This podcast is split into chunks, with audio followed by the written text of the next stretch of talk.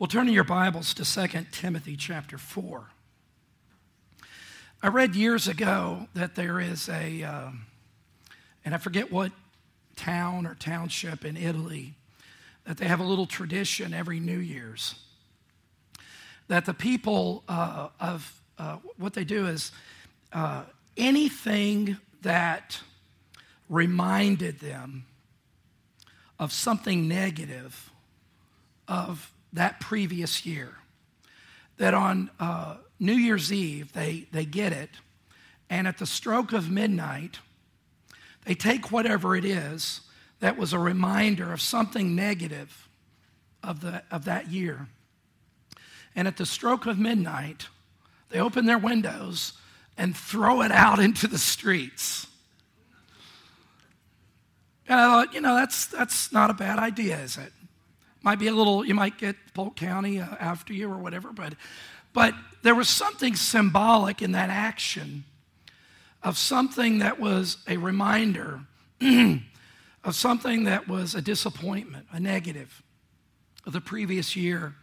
And they just kind of, in that action, anticipated good things and better things. Uh, this morning, as I was really this week, uh, the message I'd really had planned to prepare uh, isn't what we're going to do today. As, as I was um, just in reading this portion in Second Timothy, I felt like the Lord was wanted me to kind of walk through some things this morning. That even though it's a negative title, it's meant to be an encouragement. I'm sure that would be a rare person here this morning that couldn't think or name of something or someone or some situation that has been something that has been a disappointment this past year. Maybe you're just disappointed in yourself. That's easy to do for me. I can give you a whole list. My wife can give you a book. But dealing with the disappointments of 2019, and uh, the anticipation is, is that uh, as we leave this year behind, you realize calendars or years, God doesn't have any of those. You realize that, don't you? He's not tearing off the month, and a day is a thousand years, and a thousand years is a day. In other words, time is an earthbound issue. That's something we, we deal with. But nevertheless, when we come to the end of the year, it's a time of reflection, review, um, about the things that have gone in the past. And hopefully, with a desire to say, Lord, I'm not so naive anymore to believe there's not going to be some disappointments in 2020. That's life, right? But help me to learn where I fell short back here. Help me to grow and learn so that as those things I encounter in the new year, I've learned from the past and I've got new tools, handles that you've taught me of how to look at whatever I may or may not face in the coming year. Some Christians, and we're talking to believers, most of you, um, can get anxious and fearful when it comes upon a new year. How many of you remember the Y2K fiasco? Huh? That was what? Yeah, that was fun. It was a bunch of nothing. But some people got rich selling books and tapes, right? To a bunch of gullible people. But uh, the world was expected. People were out buying survival food and all the craziness that I always say, I want to get a jump on Y3K and try to get some money for my grandkids and start the panic early. But, um, but look in your Bibles to 2 Timothy chapter 4.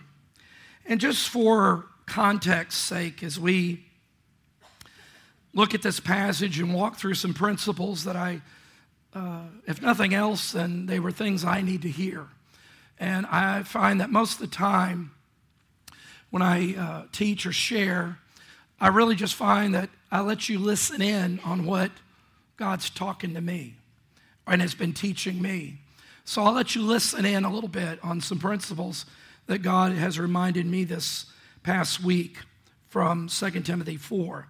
Now, to just kind of put it in context, this is the last letter that we have from the Apostle Paul, 2 Timothy. We know from his writing here and in history that Paul is in prison, he's in jail in Rome. He is facing um, an execution, he's facing death.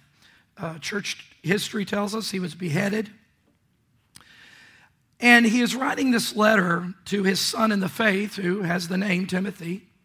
He wrote to him in 1 Timothy and other occasions, but and this is a very personal letter from the Apostle Paul. We learned and discovered a lot about the Apostle Paul in our study of the book of Acts, didn't we? And Paul is uh, a courageous man, but we find that he is also a very vulnerable man. And so, in this last letter, there may have been other letters he wrote, I don't know, but this was, we have the Bible the Holy Spirit intended us to have. Not one addition, not one less. We have the letters and what God intended us for to have. But for all practical reasons, this probably was the last letter uh, that he wrote, and we have a copy of that in 2 Timothy. We know from chapter 4, verse 13, and again, this won't be on the screen right now, this is just uh, trying to get a little context. He tells Timothy to bring his coat to him. He's in a cold cell. Now, remember, he's in Rome. There are believers in Rome. And yet, the poor man doesn't even have his coat.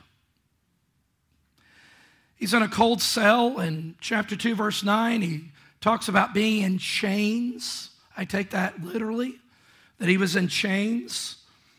And in verse 6 of chapter 4, he's come to the conclusion and realization that his death is imminent. He's reconciled to the fact that he will not leave there.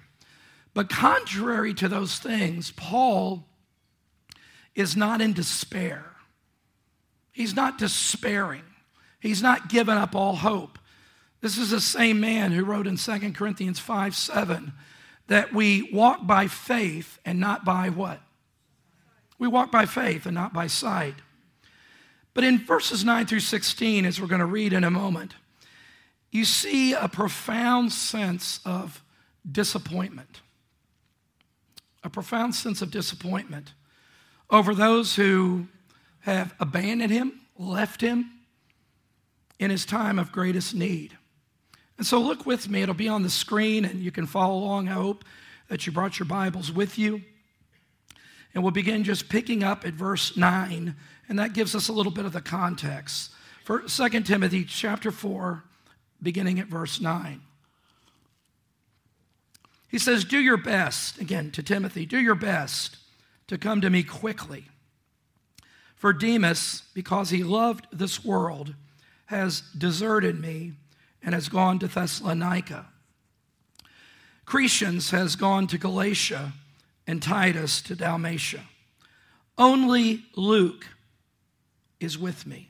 Only Luke, the physician, is with me. Get Mark and bring him with you because he is helpful to me in my ministry. I sent Tychicus to Ephesus, and when you come, bring the cloak or my coat that I left with Carpus at Troas, and my scrolls or books, especially the parchments. Verse 14 Alexander, the metal worker, did me a great deal of harm. The Lord will repay him for what he has done. You too should be on your guard against him because he strongly opposed our message. At my first defense, no one came to my support, but everyone deserted me. Just let that sink in. Paul, the apostle, he says, everyone abandoned him. But he says, may it not be held against them. Can you relate a little bit in any of Paul's words? Maybe rejection, abandonment, let down by a friend or someone that you trusted, uh, overwhelmed by a situation, a situation that has brought you almost to your knees, uh, overwhelming disappointment in life. And so, as we look at God's word and draw strength and encouragement this morning, I want us to ask the question is how, as we go into a new year, 2020, as followers of Christ, how do we maintain a vibrant, consistent, persevering faith in the face of disappointments? Because we know they're coming, right? We're not that naive. The question is, how will we navigate the disappointments and setbacks that will come our way? As long as we are on this earth, living in a fallen world of sin, there will be disappointments and setbacks. And so today, Paul gives us some principles from this very personal last letter of Timothy that I trust that we can take hold of this morning that will strengthen and encourage us in faith. But before we do that, we join with me in a word of prayer? Our great Heavenly Father, we thank you for, Lord, your holy word. Lord, that we have the very will of God, we have the words of God.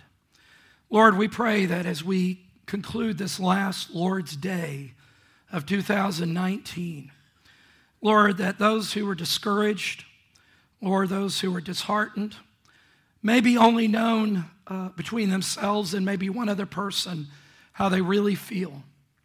I pray that your Holy Spirit, God, will use today's word, God, to bring an encouraging, life uh, filled uh, sense of your presence.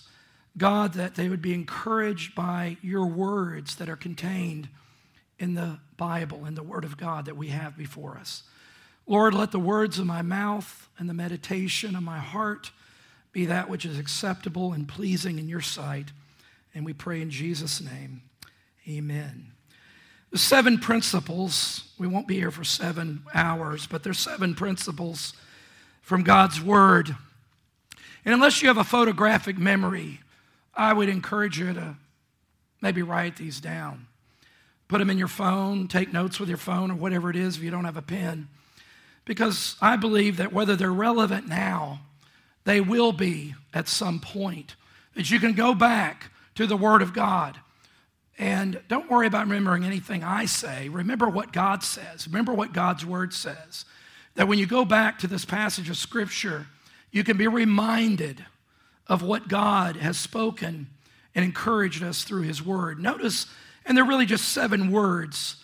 Um, as I probably, if I had taken some more time, I could have come up with some better creative statements, but just seven words to work ourselves around as we look at these seven principles from God's Word. Number one is the word purpose. Remember your calling in God. And we see that in 2 Timothy 1 1. Paul begins this letter when he says, Paul, an apostle of Jesus by the will of God. Paul, an apostle by the will of God. I'd mark that in my Bible. I mark things in my Bible.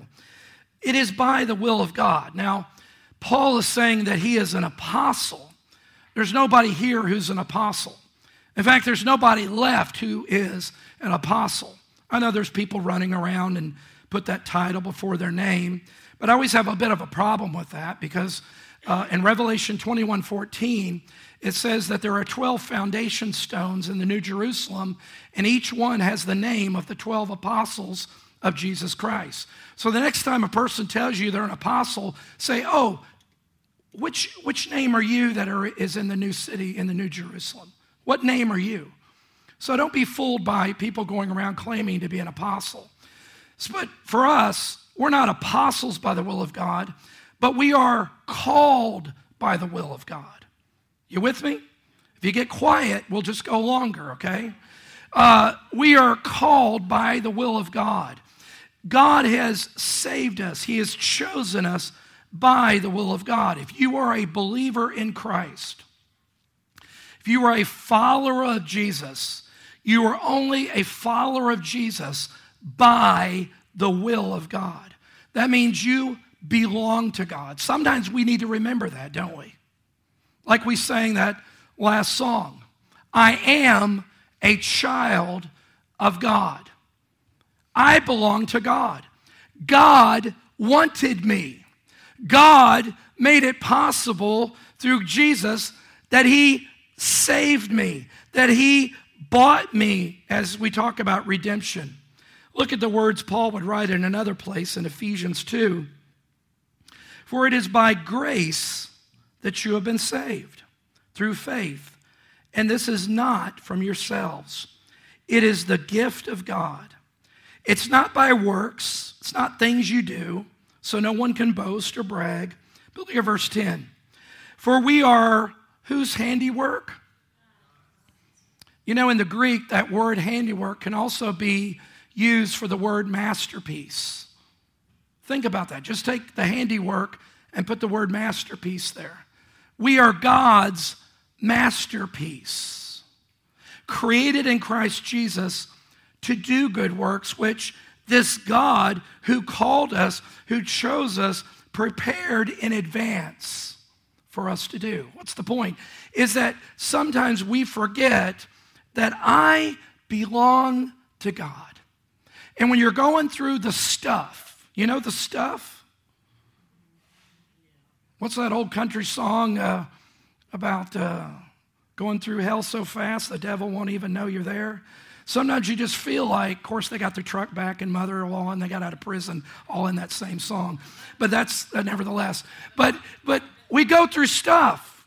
We go through the stuff, but yet we need to be reminded of something so fundamental. I'm sure Paul, when he was in this cold prison cell without a friend to come and see him except Luke, the physician, and when he wrote those words, maybe he wrote those words and he didn't quite feel like an apostle. You ever sometimes just don't feel like a Christian? You don't feel that God really loves you? Of course you do. I do. But he, when he wrote those words, you know what he was doing? He was putting truth to paper or parchment. And he was declaring by faith truth, whether he felt it or not. He says, I am called. I am called by the will of God. And if I am called by the will of God, even though I am in a prison cell, abandoned by everybody I've tried to help and work with, guess what? I am here by the will of God. And I'd rather be abandoned and alone in the will of God than anywhere else. And Paul could say, I remember my purpose.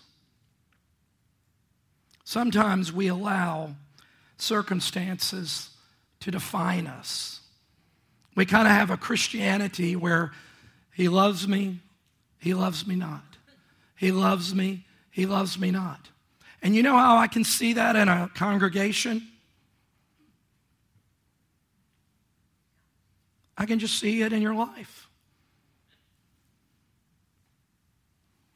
You're here, you're not. You're gone, you're, you're happy in Jesus, you're down, you're depressed, you're this. And that's the way it is sometimes, isn't it? I commend, and I'm not trying to put anybody on the spot, but Liz, my friend, I'm sure you didn't feel like being here today. Becky, Colleen, Marvin's cousin, Evelyn, who was such a good friend to Marvin, and Sandy. And you didn't feel, but you knew as long as Marvin was healthy, this is where he'd be. He was a faithful man. He was a church man because he was a Christ man. He loved the Lord.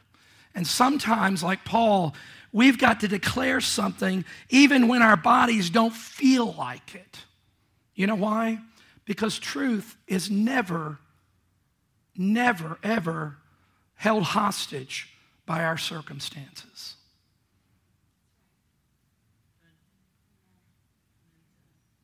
And sometimes we've got to speak into those circumstances, don't we? And say, I will not be defined by this disappointment. Notice, secondly, pray. Pray, praying for others. Look at this. Praying for others diverts selfish introspection. I came up with all those big words. Have you found that when you pray for somebody, you know what it does? It gets your eyes off yourself, doesn't it? It's hard to be praying and interceding for somebody when you're consumed and about yourself. Even if you're angry at somebody, you know a good way to get over that anger? Pray for them. Look at what Paul did. In verse 3, he says, and I know these are, we'll spend more time in chapter 4, but it's all part of the same package. He says, I thank God whom I serve as my ancestors did with a clear conscience. As night and day, I what? Constantly remember you in my prayers. Praying. Nothing gets you off the corner of me, myself, and I than praying for somebody else. It takes your focus off of, I'm not diminishing the real situation in your life, I'm not discounting that. But there's a way that when we begin to intercede and pray, and I tell you, here, here's, a, here's, a, here's a way that helps me, is when you begin to pray and make yourself knowledgeable about the persecuted church around the world, what brothers and sisters are going through that you and I can't even fathom you, you get a hold of like Voice of the Martyrs magazine. You go on their website, persecution.com. It's that simple. You get their app where every day you get a reminder of praying for the persecuted church. That has a way of diverting you off of self because we can really spend a lot of time at the corner of me, myself, and I, can't we? Paul said, I remember and I continually to pray, praying for our persecuted brothers. Do you realize that's biblical? Hebrews 13 3 says, continue to remember those in prison. King James may say bonds. Remember those in bonds or in prison as if you were together, as if you were with them in prison. Those who are mistreated as if you yourselves were suffering. Now, just kind of a little side note, what's really interesting about that encouragement that the writer of Hebrews says about remembering those who are suffering, the whole purpose of the letter to Hebrews was written to believers who they themselves were suffering. They were suffering because they were former Jews, well, they were still ethnically Jews, but they had come to faith in Christ. And they were suffering the ramifications of abandoning Judaism for Christ. And the writer of Hebrews tells them kind of what we're saying is look, I know you're suffering. I know you're going through hardship because he tells them that in earlier. But remember those who are going through it deeper and more intense than you are. It has a way of getting our eyes off of ourself. Look at the third principle. Now, don't react when you say preach, because you're like, well, that's, that's what we pay you to do. Come to my house and preach at me. Yeah, I haven't gotten that invitation yet. Um, I started to put profess, proclaim, and those sound a little less abrupt. But preach is the best word because you know what we need to do? And we'll see Paul doing this. We need to preach sometimes to ourselves. We need to preach the gospel to ourselves. When we're disappointed, I find that what happens in my life, and I'm sure happens in your life, then when we go through disappointments, it can lead to discouragement, and sometimes it can lead to doubt. Doubt. You ever doubt God? Of course you do. Just knock the halos off your head. You doubt God sometimes just like I doubt God, right? You're not doubting God's existence, and maybe you do that occasionally. Like, God, are you even there? But sometimes you doubt, God, do you really love me? Do you really care? I, I know what your word says, but you know, if you really did, why is all this happening to me? Sometimes we doubt our salvation because we doubt God's love. Sometimes we doubt the reliability of the Word of God, the existence of God, the Jesus. We watch a Hallmark movie, or I shouldn't say Hallmark movie. Well, you never know with Hallmark now. But uh, we watch a Discovery Channel Easter movie, and now, oh, the Da Vinci Code, I'm doubting my faith because we don't have enough grounding in the Word of God. We go through doubts. Let me tell you something encouraging. In Matthew 11, it's not on the screen, Jesus called John the Baptist the greatest person who had ever lived up to that point. And yet, a few verses later, John is in jail. Remember, he's in prison. Later, he would be beheaded. And he sends one of his disciples back to ask Jesus this question Are you really, are you really the Messiah? John the Baptist seemed to doubt whether Jesus is, in an earthly sense, his cousin, that was Elizabeth's child, here he is in prison, and it's kind of like, look, if I'm going to get my literally head on the line here, I want to make sure. But there was some doubt. And yet Jesus called this man who doubted what? The greatest man who had ever lived. We go through doubts. And sometimes we need to preach or speak truth into our own hearts and spirits. Look at verse 6 through 12. Notice as we read this a little longer, but I want you to notice how Paul, even though he's writing to Timothy, I want you to notice that Paul is, is kind of preaching truth to himself. He needs to remind himself of the gospel of which he was made an apostle by the will of God. Verse 6 for this reason, he tells Timothy, I remind you to fan into flame the gift of God which is in you through the laying on of my hands. For the Spirit of God gave us not, uh, does not make us timid, but gives us power, love, and self discipline.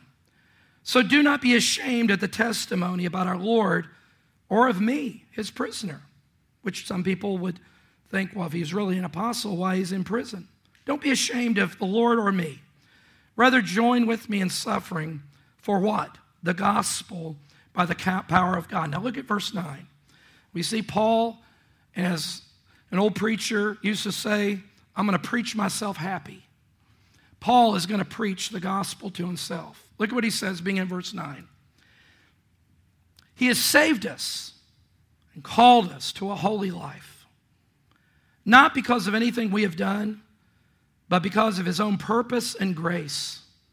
This grace was given us in Christ Jesus before the beginning of time, but has now been revealed through the appearing of our Savior, Christ Jesus, who has destroyed death. Remember, he's facing death. And he says, Jesus has destroyed death and has brought life and immortality to light through the gospel. And of this gospel, verse 11, I was appointed a herald, and an apostle and a teacher. That is why I am suffering as I am. Not because of these lunatic, demonic emperor, Caesar, and the Romans. And he says, I am suffering in the will of God for the sake of the gospel. Verse 12.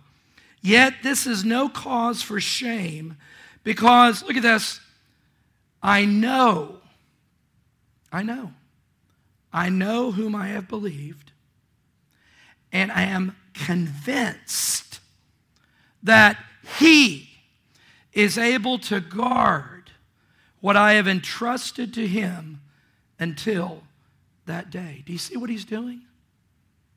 Do you see what he's doing? He's preaching truth to himself.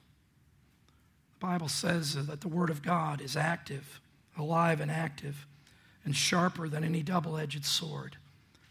Preach truth into your heart. You're disappointed, you're discouraged.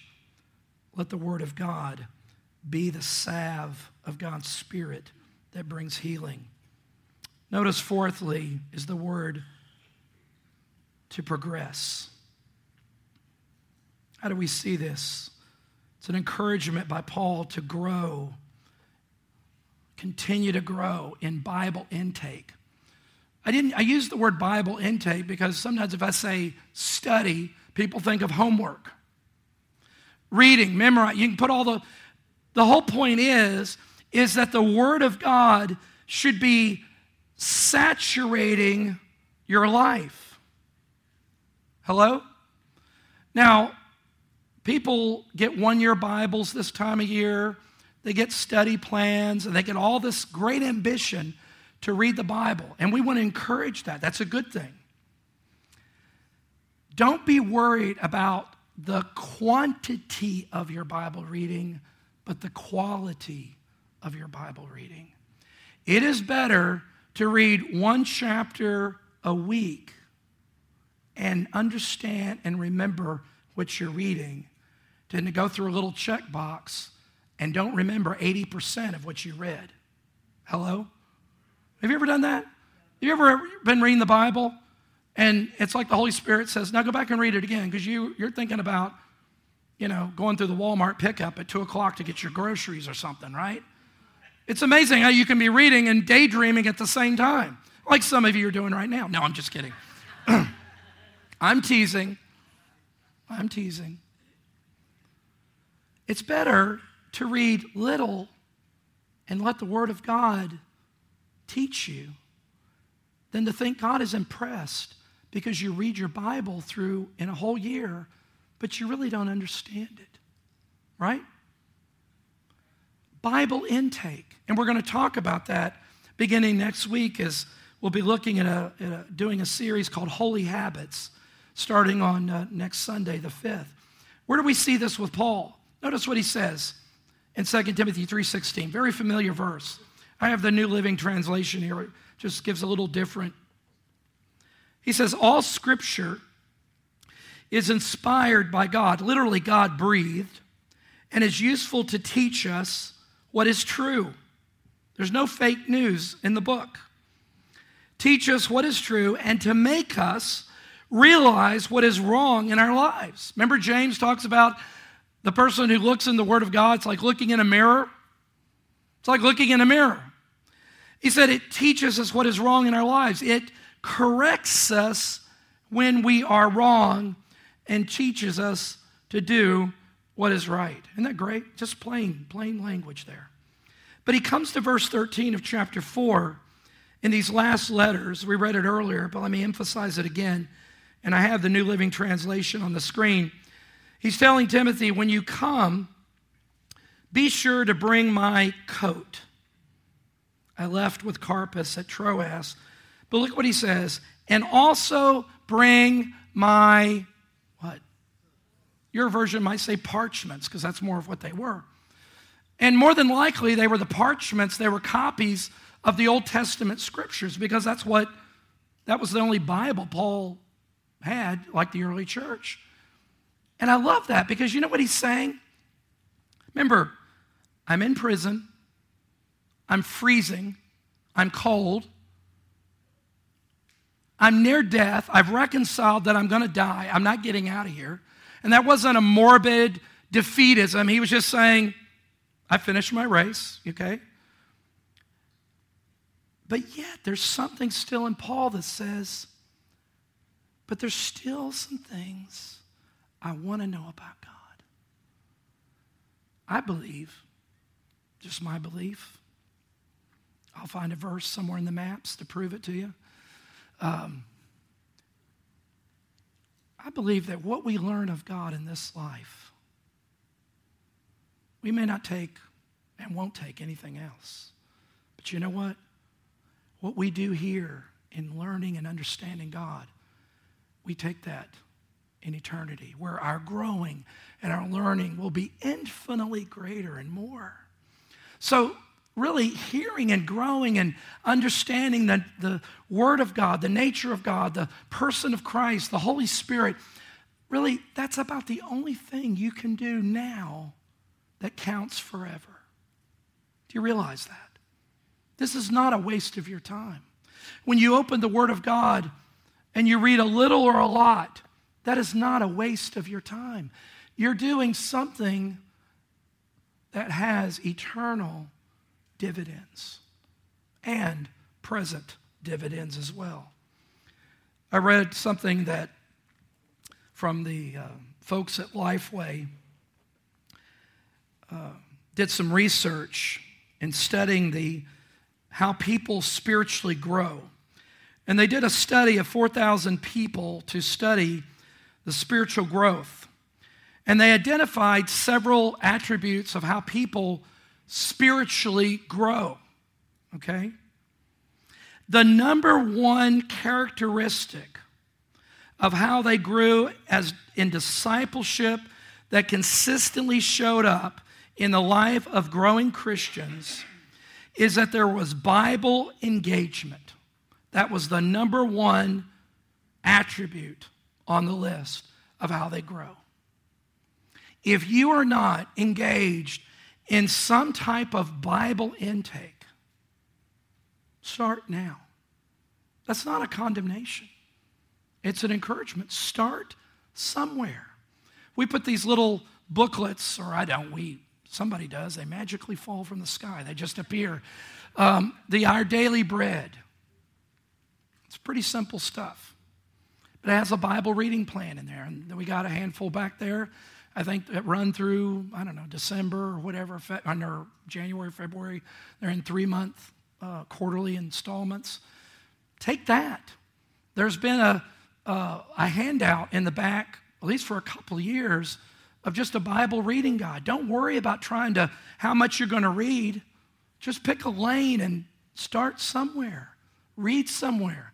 Don't start in Leviticus. Pick the Gospel of Mark. That's a short book, short gospel. Start somewhere, but begin to intake the Word of God. Paul, aged, discouraged, disappointed, he knew what God had told him when he wrote in Romans 10 17 that faith comes by what? Hearing, and hearing by the Word of God. And can I just put a plug in here? That's why it's important to be faithful in your attendance to church. Because you know what we're doing? We're opening the Word of God. This counts. We're doing that. You want to study the Bible? What are we doing? This counts. R.C. Sproul, one of my favorite writers, is with the Lord said something, quotes on the screen. He, had, he addressed the question of why we don't really read and study the Bible. He says this Here then is the real problem of our negligence. We fail in our duty to study God's Word, not so much because it is difficult to understand, not so much because it is dull or boring, but because it is work. Our problem is not a lack of intelligence, or a lack of passion. Our problem is that we are lazy. You know that's true, and I know that's true. We live in a day, Sherry's dad and her mom is in the back, her, her uh, husband, Woodrow. There's terms that her dad, my dad, wouldn't even know anything about. If I said to my dad, who's been with the Lord since 2000, what is that? That'll be that's 19 years. If I said, Dad, I'm binge watching whatever, you're like, what? What are you drinking or what are you doing? Binge. What are you? He wouldn't have any concept. He wouldn't have any concept of a tweet. He wouldn't have any concept of social media. So, listen, we have got a gazillion channels that we have access to. I love everybody's giving up cable and now they're paying for eight streaming channels, right? Like they're giving up something. Um, We've got all of this television and entertainment. And gosh, don't, we're not being legalistic. I enjoy all that good stuff. But I would be telling you a lie if there's times the Lord says, How's this balancing out, Tim? Oh, you studied for the message, you studied for this, you did this. But I'm just talking about where I can spend time talking into your life, not just doing it as a professional, where I can spend time speaking into your life spending time. Listen, if we go back to the fact that God chose us and He saved us, I've got a suspicion that God likes to spend time with us. Anybody you want around for eternity, you better love them. Hello? And we're going to be with Him for eternity. And He loves us. And He wants us to have not religion, People get religious certain times of the year. We want a relationship. Maybe your relationship has grown cold. That happens. Maybe a lot of these factors and disappointments are just crowded out. But because you've gotten in such a routine, nobody would really know because you keep up your spiritual routines. But inside, there's a coldness there. The Lord is reminding us today to allow the warmth of His Spirit and using the Word of God to bring a warmth and relationship. I believe that when we do not partake of God's Word, we hinder the Holy Spirit's work in our lives. That's the tool. It's Word and Spirit, Word and Spirit. Number five, I'll go through these quickly. Persevere. Paul says in verse 7 I have fought the good fight. You've heard me say the only good fight is the fight you what? You win. Right? I told you about that time I lost a fight. Of course, I was in fifth grade, so don't, you know. He says, I have fought the good fight. He would say in 1 Timothy 6:12 earlier, he would encourage Timothy to fight the good fight of the faith, of the faith, not just of faith, but of the faith, of the gospel. Why why is that difficult? Because life happens. We're talking about persevering. Keep moving forward. Don't give up. Persevere. Keep moving forward. You remember what James says? We won't turn to it. James 1 3, when he says that when trials come into our life, the testing of our faith does what? It produces perseverance. But what knocks us off from the path of perseverance? It's because life happens. People, circumstances, health. Sometimes it seems like in a week's time, a tsunami of chaos can pour into our life. Have you found that to be true? Maybe not even a week. How about 48 hours? How about 24 hours? You realize you've been sleeping or something because the situation is like, is chaos. And you feel like the enemy is just banging at your door. And you feel like this is it. Kind of like Fred Sanford. This is it, Elizabeth. I mean, this is the big one. It's not the big one till the Lord says it's the big one, first of all. And you know what God is doing? Teaching us to persevere, not give up. I love the estimable theologian Mike Tyson. He has a great quote I like.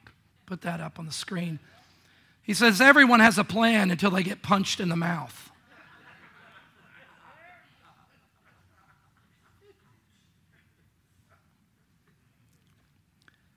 That was from an interview, and he explained what he meant. He said, Everything in the ring is uncertain except the will and energy of the combatants. Because life happens. You may wake up one morning, you did your Bible reading, you prayed, you had a good breakfast, you didn't have to fill up the tank because your spouse left it empty. Things are going good. Things are good, right? And then what? You got a plan for the day. And then life does what? It punches you in the mouth.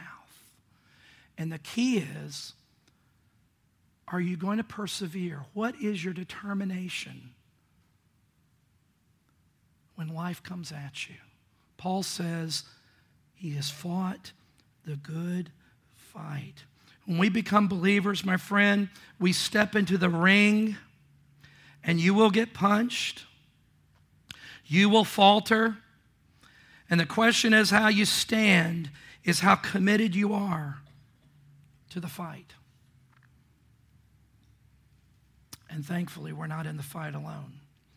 Number six, perseverance is only possible if you have perspective. It's easy to lose. Paul said in 2 Timothy 4 8, he's keeping perspective. Go back to that point. I didn't read the. We're keeping, keep your focus on what really matters. Isn't it amazing how we get worked up over things that don't matter? I mean, they really don't matter. They seem like they matter, but they don't matter. The milk left out on the counter, okay. But really, it doesn't matter. By the way, these aren't little personal stories, I'm telling you, okay? They're not just little digs, all right? But as a young dad in years gone by, I hate to confess, but it's true. I made a big deal about a lot of things that didn't matter. And my kids will remind me of that. but sometimes with people that we love and around us, and even situations, a flat tire, somebody rear ends us in the 98, I mean, whatever the situation is, yeah, it's okay, you, you're going to have to take care of it. But in the grand scheme of things, Paul helps us to put in perspective when he says in verse 8, now, remember where he's at. Now there is in store, present reality, there is in store for me the crown of righteousness, which the Lord, the righteous judge, will award to me on that day. And not only to me, but also to all who have longed for his appearing. Sometimes, and this all goes back to the other things we've talked about, is that we need to keep perspective. We need to keep a heavenly perspective that in the grand scheme of eternity, these things will not matter. And the last key, the principle I think is perhaps maybe a key to, to all these things. And that's the word pardon. Keep forgiving those who have wronged you. Now, don't nod your heads because I'll see you. But if somebody wronged you this past year? Okay, I'll look away so you can just have the moment. Of course they have. And there will be new people in line to do wrong next year because they didn't get in on this year. They want to they want to wrong you next year. Here's a little secret out of the bag. I bet you've wronged some people yourself. I have. Maybe not intentionally, but I know I have. Now, I want you just to hang with me, okay? Look at verse 11. Remember, we read this earlier, but notice there's something here that it's easy to just kind of glide by. Paul says, as he's wrapping up, he says, Only Luke is with me. And he says, Get Mark Get Mark and bring him with you because he's helpful to me in my ministry. Okay. So what? What I don't get it.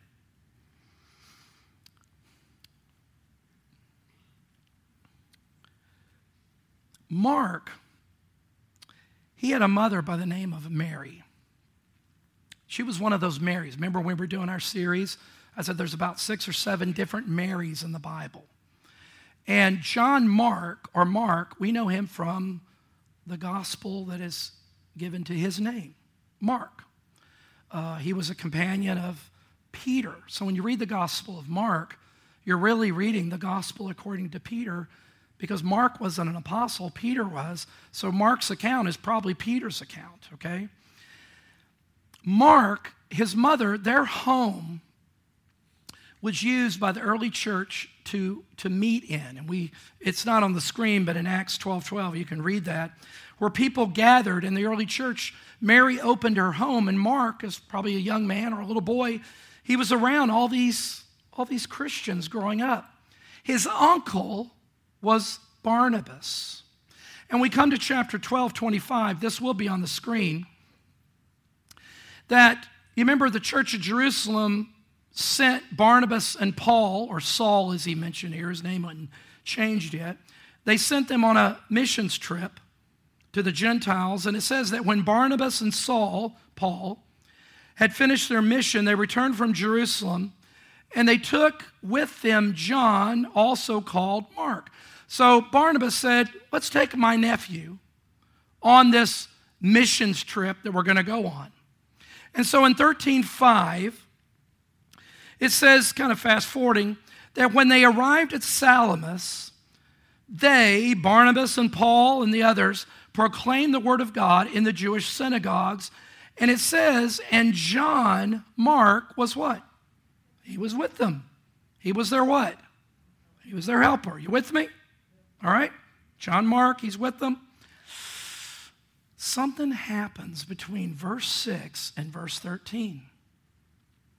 Because we see in verse 13 that from Paphos, Paul and his companions sailed to Perga in Pamphylia. And it was in Pamphylia where what happened? John, that's John Mark, did what? He left them and he went back home. No big deal, right? Well, so now Paul and Barnabas and some others are getting ready to hit the road again. And in Acts 15, Barnabas, verse 37, wanted to take John, also called Mark, with them. He wanted to take him along. But Paul did not think it wise to take him. Why? Because John Mark had deserted them in Pamphylia and had not continued with them in the work. And they, Barnabas and Paul, look at this, they had such a sharp disagreement that they parted company. It's pretty bad. And Barnabas took Mark and he sailed for Cyprus. Now go back to verse 11. Something took place because Paul's attitude of Mark wasn't too great, was it? He abandoned them. He went AWOL. He wasn't qualified for ministry. He left him in a lurch, and, you know, he's not going anymore. We don't want him part of the team. But something happened we come to verse 11, towards the end of Paul's life. What does he say? He tells Timothy to make sure you bring Mark. Why? Because he's helpful to me. Somewhere in that period of time, there was forgiveness, pardon, reconciliation. And some of you, some of us, one of the things that just lodges in our system, that just can clog every way that God wants His Spirit to flow in and through our lives, is the sin of unforgiveness. Where we just refuse, we are not. Do you know what they did? Yeah. Well, do you know what they did to Jesus? What did he do? Jesus said in Matthew 6 12, remember the Lord's Prayer? That's part of our daily rhythm. Forgive us our sins as we have forgiven those who what? Sin against us. Paul would write in Ephesians 4:31, let all bitterness and wrath, anger, clamor, slander, be put away from you, along with all malice. And he says, Be kind to one another, tenderhearted, forgiving one another. How? Just as God in Christ forgave you. Disappointments. Maybe we'll probably have this message again. Disappointments in 2020. We could go through the same.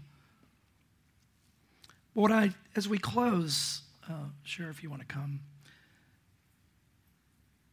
Look at verse, again, as we close this out. Look at 2 Timothy 4 16 and 17. Verse 16. Remember, read this earlier, but he says, At my first defense, he's talking about before the, the courts there in Rome, he said, No one, no one, no one came to my support, but everyone deserted me. He said, May it not be held against them. There's the pardon, there's the forgiveness. But look at verse 17. Everyone abandoned but one. But the Lord, but the Lord stood at my side and gave me strength. No matter how bad it got, no matter how bad it will get, no matter how intense the disappointments were or will be, one thing the child of God can say is the Lord stood with me. Great is thy faithfulness. All I have needed thy hand has provided.